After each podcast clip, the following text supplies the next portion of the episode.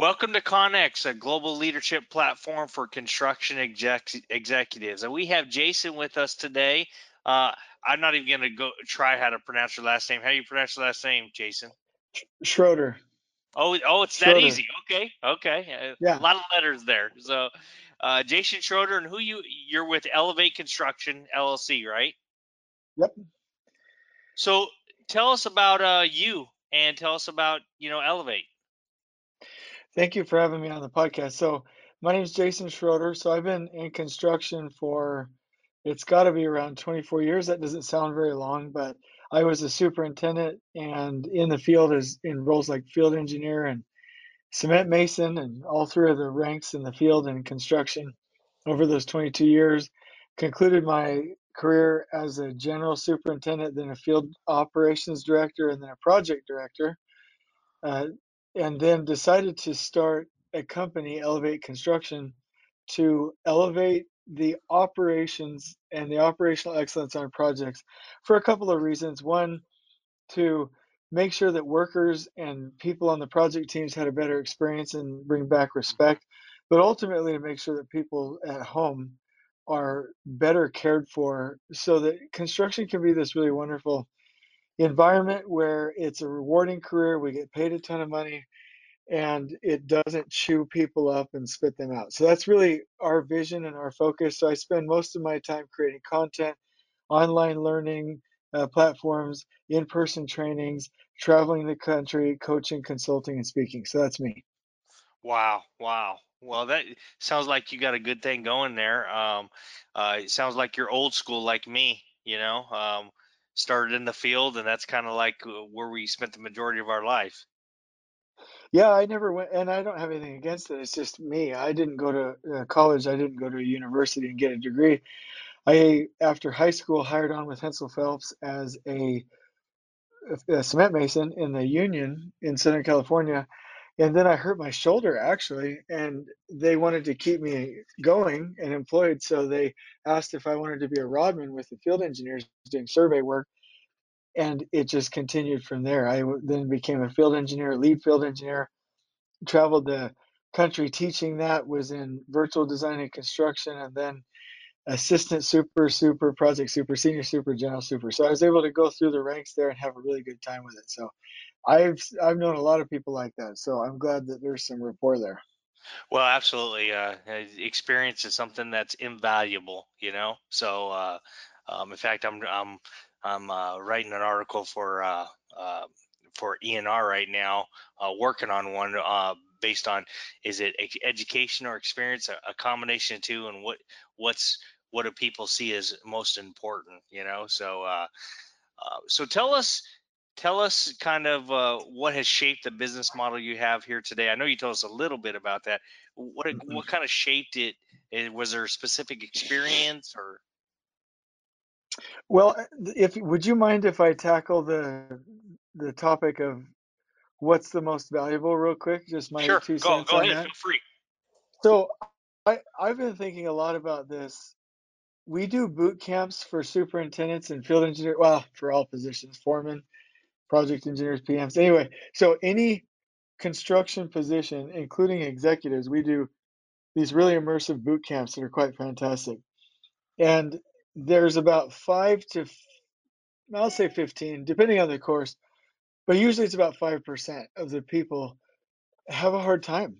And the other, the other uh, 90, 95% of the people leave like on fire, remarkably changed, more of themselves, ready to go take it to another level, just jam it. So what what upsets me about the 10, 5 to 10% is that when they go back they'll be negative about how they didn't like to be pushed through this course and i so i was sensitive about that. Anytime i'm i'm kind of a different style. It's it's probably not it's no it's definitely not a good thing but there's some of my colleagues there's definitely there's people uh, colleagues that of mine that when they get heckled on linkedin or somewhere they will call them and and make amends and like make it work out. And if somebody heckles me or like is in giving me a hard time or being negative or trolling people on LinkedIn or Facebook or whatever, I just unfriend them, which is immature, or block them. not from a not from a cancel culture like social justice warrior standpoint, but from a I don't have the time to deal with this BS. Uh, I'm trying to help people, right? So it pisses me off when people are negative and so I tried to figure out, I was like, wait a minute, let, could we do a personality profile on these folks to find out who would be a good fit? I created a, a disclaimer. I was like, hey, dude, you know, if you don't like Tony Robbins or if you don't like to progress or if you're, you know, about to retire, which has nothing to do with age, but, uh, you know, any of these things are going, you may not want to come. But we still had like, out of 20 people, one person wouldn't like it. So I've been on this journey to see if I can weed these folks out ahead of time so that they don't hate life. And I finally stumbled onto it, even though I read the book a long time. At least I feel, in my opinion, I'm not saying I know for a fact, but my opinion is that it's a fixed versus a growth mindset. In my in my Mhm. opinion, and we've all probably read the book Mindset by Carol Dweck. You know, the fixed mindset is the people that that know a thing or two. They've arrived. They're in their position. They know it all. They're competitive, jealous of other people, don't take feedback right. And then the growth mindset of people will take feedback, celebrate the success of others, look at challenges as opportunities, things like that. I really don't know if it's college, not college, craft experience. I think it really comes down more to it does the person have a growth mindset and is he he or she willing to learn you Mhm. know do they ha- do they have drive are they hungry you know that typical typical hungry humble hungry and smart and are they willing to give a little bit serve and give outside themselves so i just wanted to share my two cents real quick that i'm starting to find a lot of truth in the pattern of growth versus versus fixed mindsets Well, that uh, that's a really good insight because that changes changes the whole topic of discussion. You know.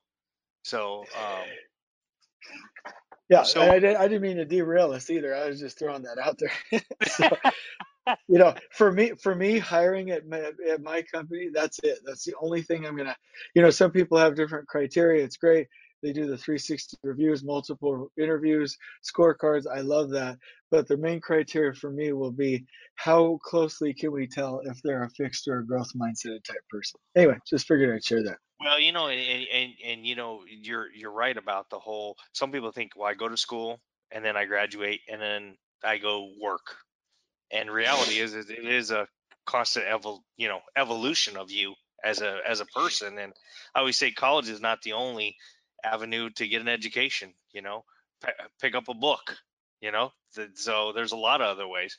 You don't get a certificate for it, but who cares? That's not why you do it anyhow. But uh, i agree so so i um, never oh go ahead no, I was just going to ask you um, uh, um, as far as the the way you kind of have developed your company and you described a little bit of it uh, uh, at the very beginning but you have any of those game changer or anything that really significant events that really have affected the way you do business today yeah so two things that happened early on and these are both well No, they're both true stories, but I want to make sure I get the two. Yeah, okay. So I'll tell you. So my wife's, I met my wife on a construction project. She was a an office manager for an electrical company that her dad owned, and I worked at a general contracting firm where I was instrumental in putting them out of business.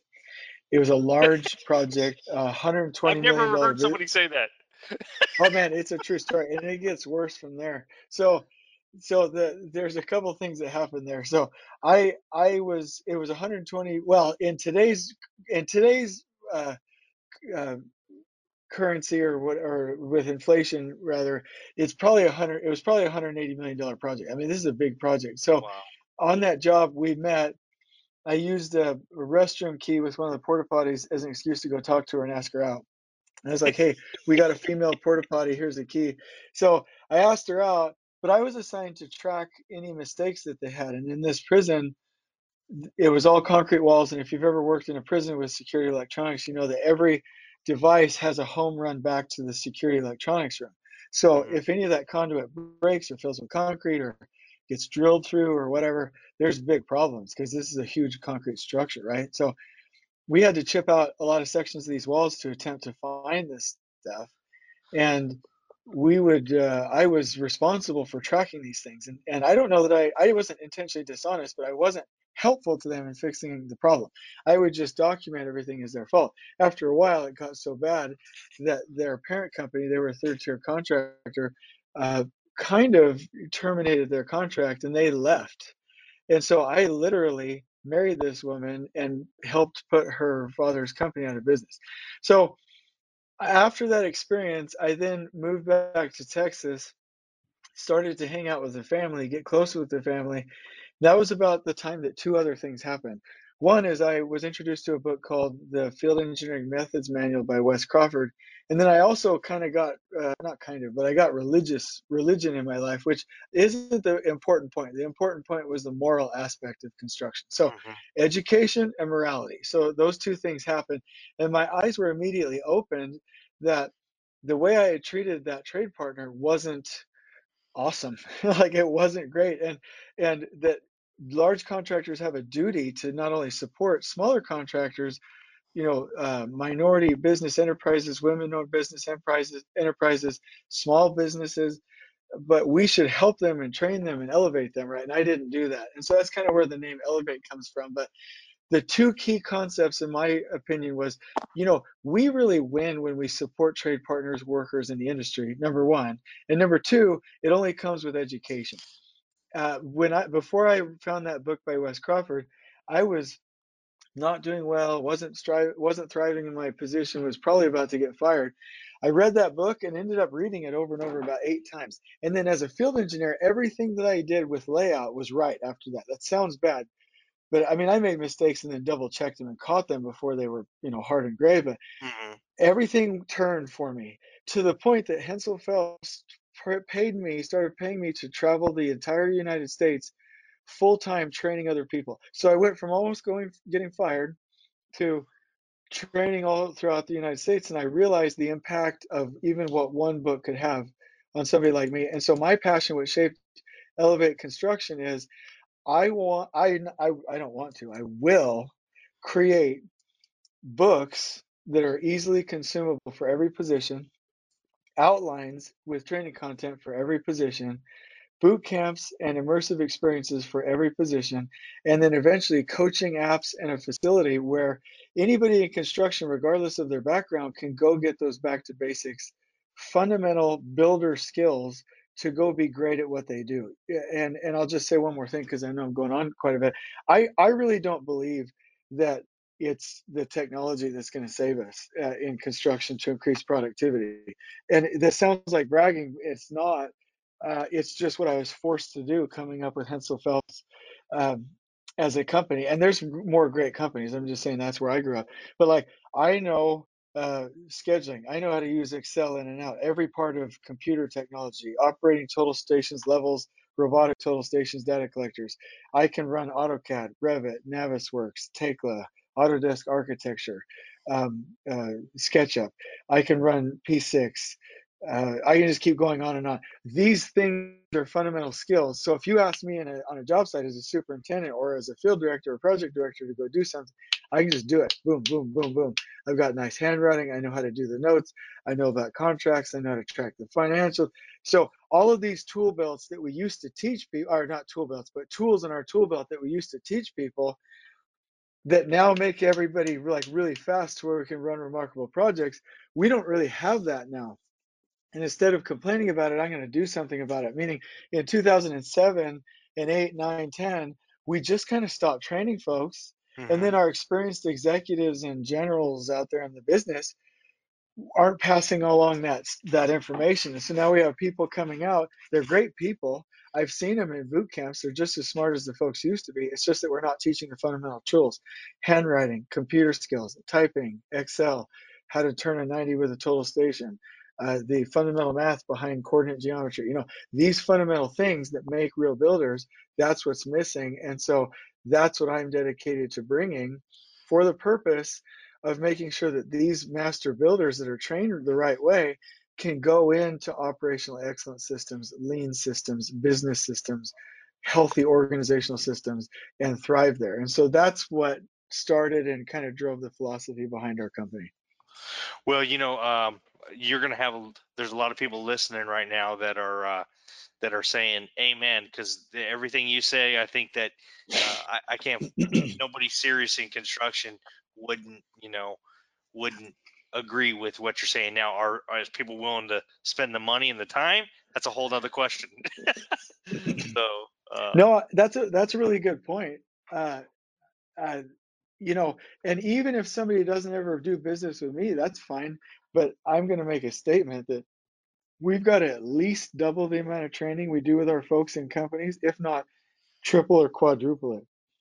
And when when I talk about training, it's not just like here's a PowerPoint, here's what to go do, and then don't hold them accountable. I mean that's a waste of time. But if mm-hmm. it's explain, demonstrate, guide, enable, and then expect results, we need four times that amount of training. And it's a long game. After five years, two years, people will start to see the results. But we've got to we've got to do it. And so I hope that people on the podcast hear that message. Well, you know what's interesting to me about training is because we we have a training sector of our company too, and I've worked for as a consultant with trainers before, and it's when time's good, nobody has time or doesn't want to invest in training. When time's bad, people don't want to spend the money because they can they're trying to keep their head above water. So it's like yeah. somewhere in between good and bad, people are willing to invest. But the truth is is that if you're smart, you invest consistently, you know? I and so, um, so how, how are you, you know, doing what you do? How are you guys planning for the future? I mean, uh, what do you hope? Uh, I think you have a great vision on what you hope to achieve, but I, just, you know, what are you, what are you thinking in the future about how this is going to look for you and what do you, what new things are you going to tackle? Um, well, I, I'll say uh, so that's a really interesting thing. So this is probably another long answer. I apologize, but the vision for success is for our company. This sounds kind of corny, but I think everybody should have uh, something fun like this. But I want our company to make enough money to where we could either have the seed money or fully fund another building for St. Jude Children's Hospital one of these days. Like that's my ultimate goal. And the way that I'd love to get there is to have some of the most addictive, relevant, and fast training in the industry for construction.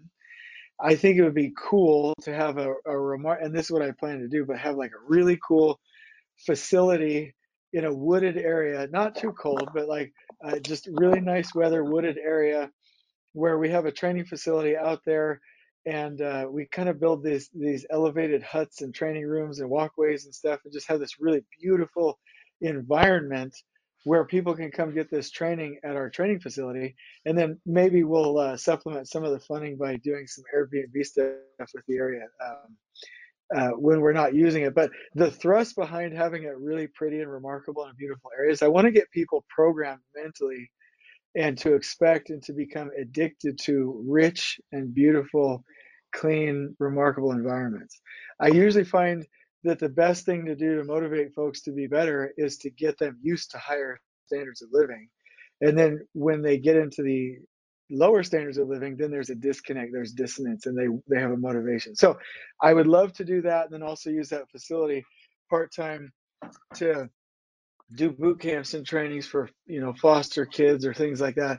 But ultimately, the vision for what we want to do uh, heading into that uh, is is to really um, provide pr- provide the, the training for all levels, all positions in construction so that they have the foundation and to also provide the operational systems for the company's teams or projects themselves, whether it comes down to the regular project management, how to uh, implement integrated project control, the last planner system, takt planning, but to have that all uh, so accessible and so readily available that the only consideration after that is whether somebody wants to go get it. Now, that's the last thing that I'll say here really quickly. I've been telling this story a lot, but when Febreze originally came out with their product, Febreze is an mm-hmm. amazing product. They couldn't sell it because it didn't have any added scents in there. And so people that smelled like cats didn't know they smelled like cats. People that smoked didn't know they smelled like smoke. And people that had BO didn't know they smelled bad. So nobody was buying Febreze. They didn't think they needed it. And you'll, you, it's in a really neat book.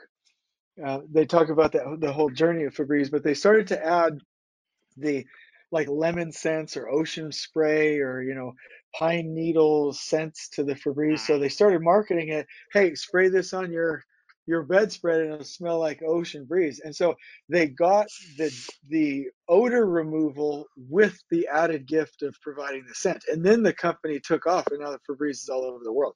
They call it different things in other countries, but it's all over. It's marketed all over the world. Our the construction industry right now doesn't know that they stink. And so the my biggest task is to, in my mind for all of us and especially in the lean community operational excellence community is to find out how to kindly win people over while also bringing them to the realization that what we're doing right now is not okay. Like eh, losing productivity year to year is not okay. Treating workers badly is not okay. Having porta potties without toilet paper is not okay. Crash landing a project is not okay. Losing fee is not okay pissing the owner off is not okay. You know i could just keep going on and on. So that is our biggest task and so it's the biggest thing that we're focusing on right now at elevate construction. We produce a lot of free content youtube videos podcasts and so we're really attempting to dominate in the social media uh, arena so that there's an awareness and that we can realize that we stink and that, that we have an opportunity to not stink. We can smell like ocean spray or ocean breeze or whatever. We can like how do we get the pine needle smell into construction? How do we get that excellence back in? And so the question that i have on my mind is how do we convince an industry that we all love into uh, convince them that we have a need for change when they don't currently want that change. And so that's, I think, the biggest hurdle that we have to overcome in the vision that I have for our next problem that we have to solve. Well, you know what? Normally, I get people with that question because I, uh, I always tell them you're not looking big enough, but that's not your problem. that's funny. But well, I got a I got two questions for you on that topic. First off was um, what what is it about the industry? Um, you know, you mentioned that you have a passion for for this. Where's that passion ultimately come from? Is it from that initial experience? Is it from seeing the bad things on it? Is it from that moral perspective that you have? Where did that come from? Well, I mean, as, aside from just loving the sound of a, a concrete pump the smell of concrete, the sound of generators and lights in the morning, and just the normal stuff in construction. Aside from that, it's it's the it's it's the mission and the leadership. You know, I love war movies, and if anybody has ever read the my book Elevating Construction Superintendents, I started out with some war analogies because I just love war. I love General Patton, World War II, reading about Napoleon, reading The Art of War by Sun Tzu, The 33 Strategies of War, which is a fantastic book. And the reason that I love it is because in war, you're fighting for a cause, you have passion, you're protecting the innocent, and you have to implement strategy and tactics. Mm-hmm. In construction, you are fighting a war against waste and variation, you have passion, you're protecting the innocent workers and families at home. And a lot of the same strategies and tactics you would use in war, you use in construction, like the maintenance of supply lines, the access of materials, how to keep the energy up with an army or with a construction crew. Like th- there isn't a lot different between war in its tactical and strategic sense, not killing people, that's what I'm talking about, but this tactical and strategic and logistical uh, approaches uh, there's not much different between war difference between war and construction. So I feel like when we're out there, it's the closest environment that I can come to that gives me passion and enthusiasm and energy and allows me personally to implement uh, massive and impactful and passionate uh, aspects of leadership. And so that's why I love the construction industry. You know, I'm not making fun of somebody with a desk job or whatever, but if I came in and did the same thing over a day, I'd shoot myself. But if I uh-huh. went out in construction, it's like it's like, oh my gosh, like, oh, we we need to tackle this mountain. We need to advance on that front. I need to clear those supply lines over there. We need to rally this team right over here. You know, it's it's a it's an exciting, fun environment. Besides the fact that we get a ton of money, that's why I love it.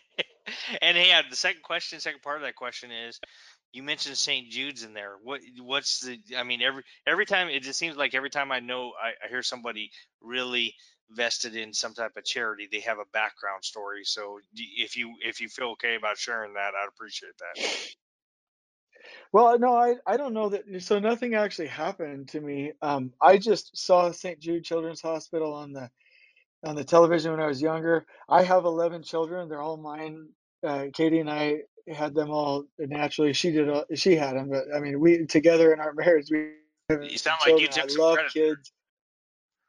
Yeah, I took some credit there. I had something to do with it, but uh, so we. I just love kiddos, and so later on, uh, probably a couple years ago, I saw a, a, video on the feed, and then I I saw uh, this little documentary video of Danny Thomas, the founder of St. Jude Children's Hospital, and, and his vision that he, uh, dang, I'm gonna get choked up just saying this, but that he uh, promised God that if God, if the if the Lord would let him get become famous, that he would build a children's hospital and donate his finances and his fortunes to that.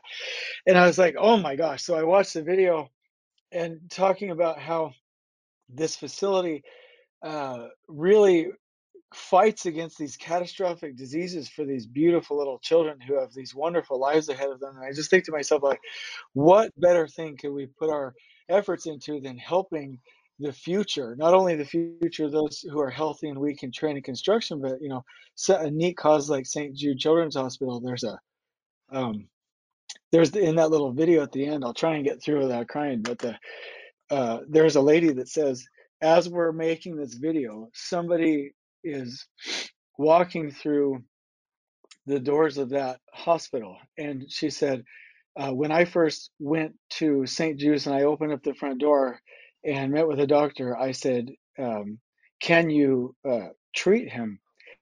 And the doctor replied, "No." And then so the video is all dramatic and it shuts down with this like boom and it goes black.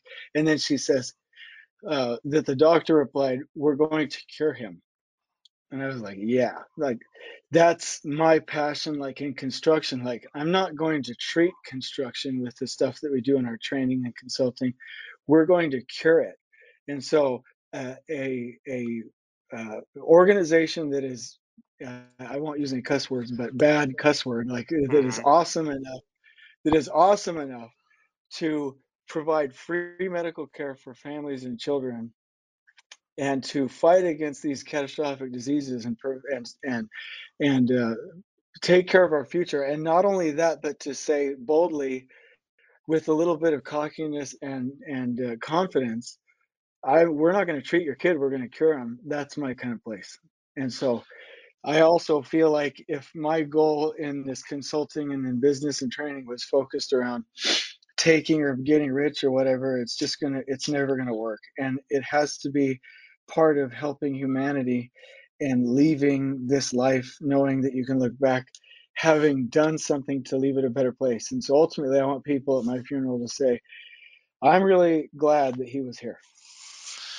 Well, you know what? If uh, we have a younger segment of our uh, of uh, our listeners that could learn a lot, well, I think we all could learn a lot from that.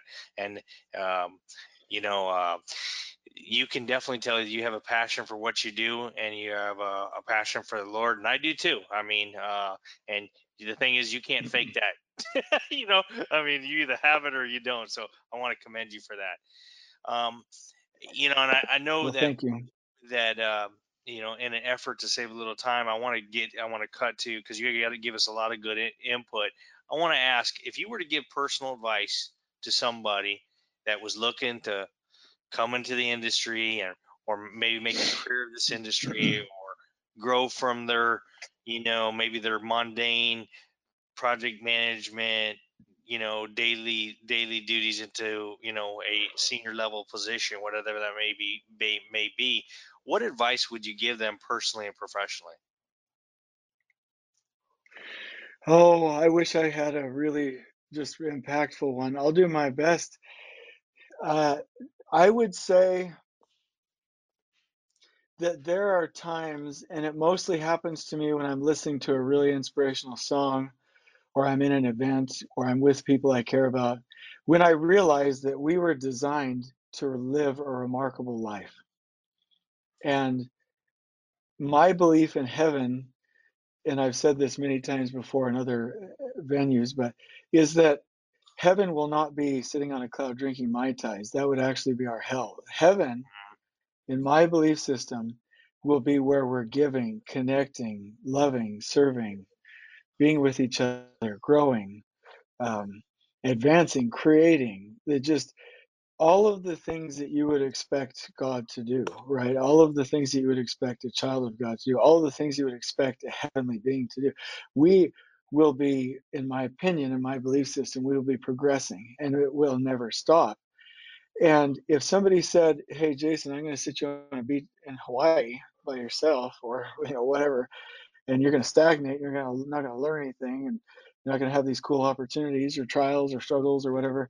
Like after about two weeks, that'd be fun, and then after that, it would be my personal hell. And so I think a lot of times people run away from the very thing that brings happiness.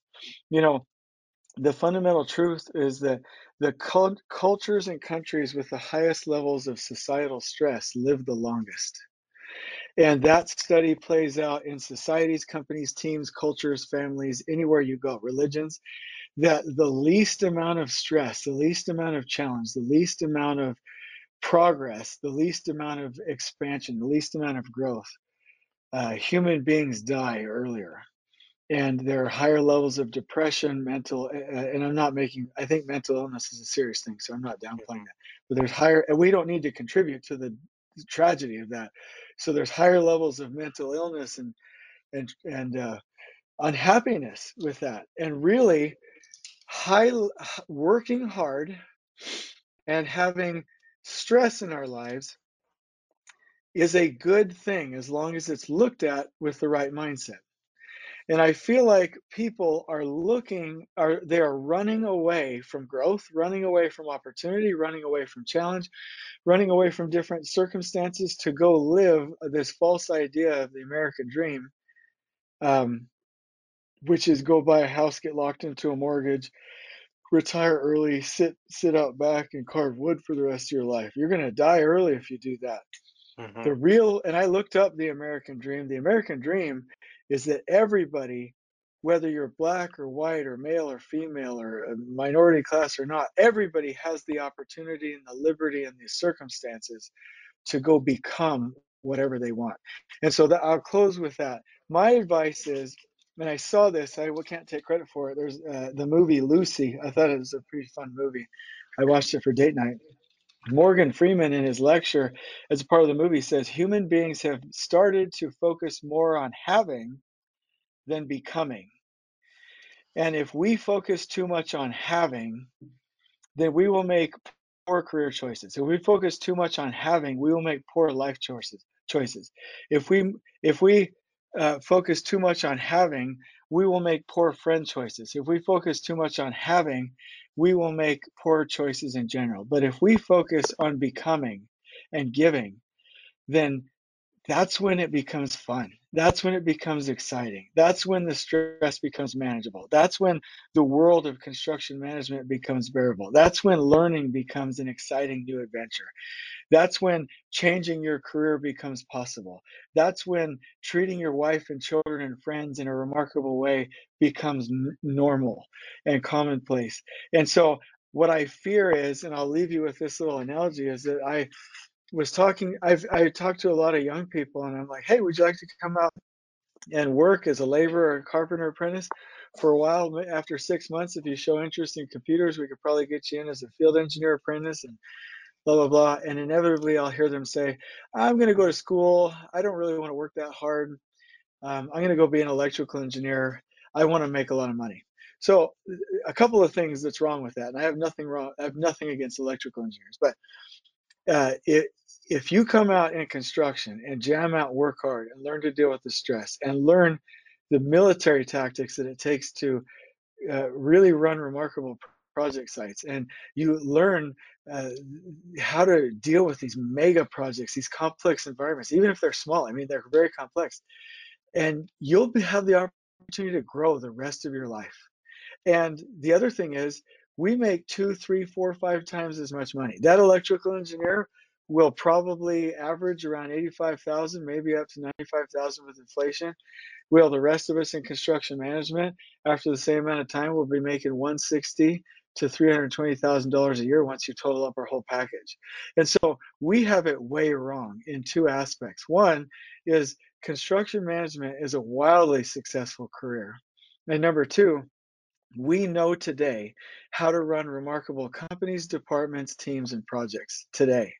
So you with the right anyone with the right training can go kill it out there and live a life that's just as exciting, passionate, useful, and meaningful as if you were fighting as a military general in World War II or in any of these cool movies that we watch. And so that would be my message and my advice is don't run away from challenge and stress run towards your work, run towards opportunity, run towards growth, and stop looking for happiness where it doesn't exist in comfort and comfort zones and uh, a lack of challenge and a lack of growth. There will never be happiness there.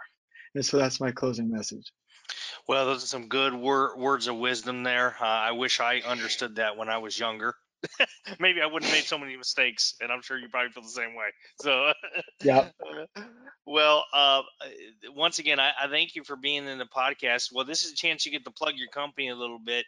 Uh, so, tell tell me about the trainings you offer, and you know how often they're offered, and and that kind of thing.